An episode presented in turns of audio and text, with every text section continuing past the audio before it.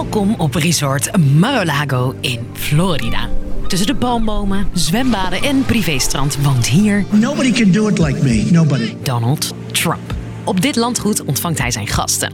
Maar deze bezoekers, die had hij niet uitgenodigd. FBI-agenten vielen vannacht zijn villa in Florida binnen. Het is de zoveelste keer dat autoriteiten Trump verdenken van loesje zaken. Waarom deze inval en welke zaken lopen er nog meer tegen Trump? Ik ben Sophie en dat leg ik je uit. Lang verhaal kort. Een podcast van NOS op 3 en 3FM. Er is nog veel onduidelijk over de inval. Maar één ding is zeker. Dat de FBI het huis van een oud-president binnenvalt is... Ja, zeer uitzonderlijk. Dat zegt correspondent Marieke de Vries. Sterker nog, het gebeurde nog nooit. En daar zou ik zeker niet lichtzinnig mee zijn omgesprongen. Dit zal tot aan het hoogste niveau zijn gegaan. Het zou allemaal draaien om 15 dozen met geheime documenten. Trump zou die hebben meegenomen uit het Witte Huis toen hij stopte als president. Die dozen waren al eerder gevonden. De FBI viel nu binnen op zoek naar mogelijk achtergebleven documenten.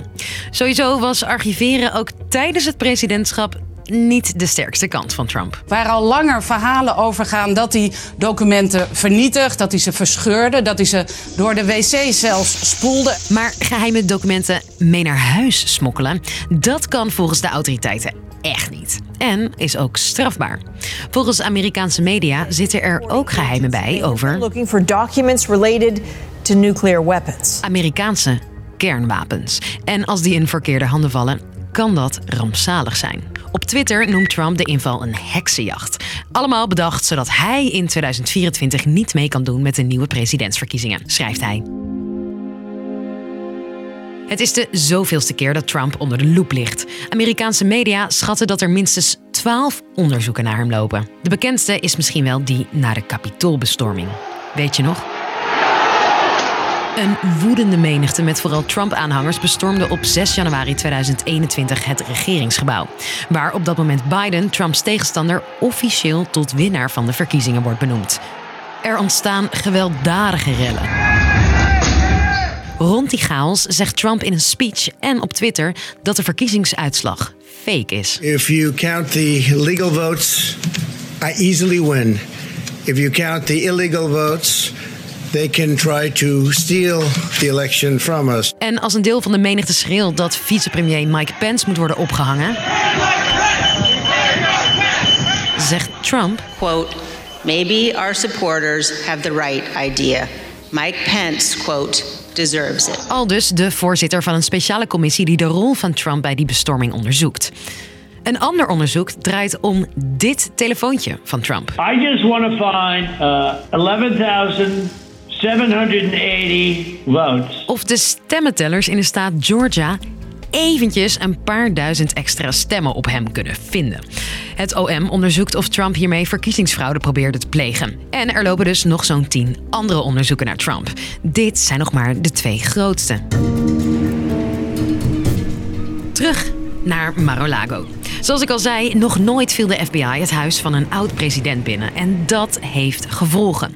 Je hoort correspondent Marieke de Vries weer. Dat ligt natuurlijk gevoelig, ook omdat het uitgelegd zou kunnen worden als een politiek gemotiveerde actie om hem te beschadigen. En dat doet Trump dus zelf ook al. Trump-aanhangers zeggen: zie je wel, dit is een heksenjacht. In my own opinion, I think it's another unjust, uh, made-up thing like the impeachment hoaxes. I know what this is all about. Weaponize DOJ, weaponize FBI, weaponize the IRS. Zij roepen ook op om de straat op te gaan.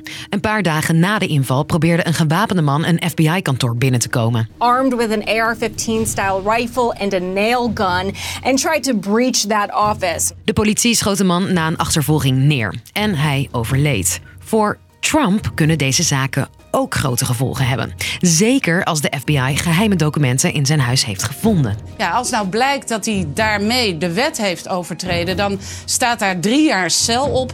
En hij zou zich dan ook nooit meer verkiesbaar mogen stellen voor een openbaar ambt. En ja, daarom volgt natuurlijk iedereen dit onderzoek ook met zeer veel belangstelling. Omdat Trump natuurlijk al langer met de gedachte flirt om zich weer verkiesbaar te gaan stellen in 2024. Dus, lang verhaal kort. Er lopen meerdere onderzoeken naar oud-president Trump.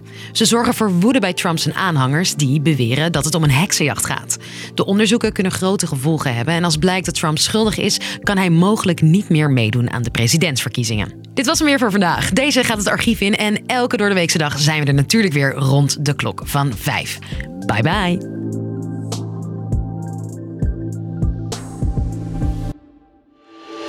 FM Podcast. In First Date Second Chances gaan daters uit het televisieprogramma opnieuw op date in het enige echte First Dates restaurant. Groot verschil? Wat was jouw eerste indruk, laat ik het zo zeggen? Ja, ik had jou dus wel gezien. Je hebt mij gezien en toen dacht je, let's go. Hun date is een kijker die als een blok voor hen viel bij het zien van de aflevering. Want zo tegenover elkaar zitten, ja, dat vind ik, vind ik moeilijk nog aan het begin. Jij luistert mee op hun eerste date. Zal de liefde nu wel opbloeien? hey, en wat is voor jou de liefde? De podcast First Dates, Second Chances luister je nu via de 3FM-app of jouw favoriete podcastplatform.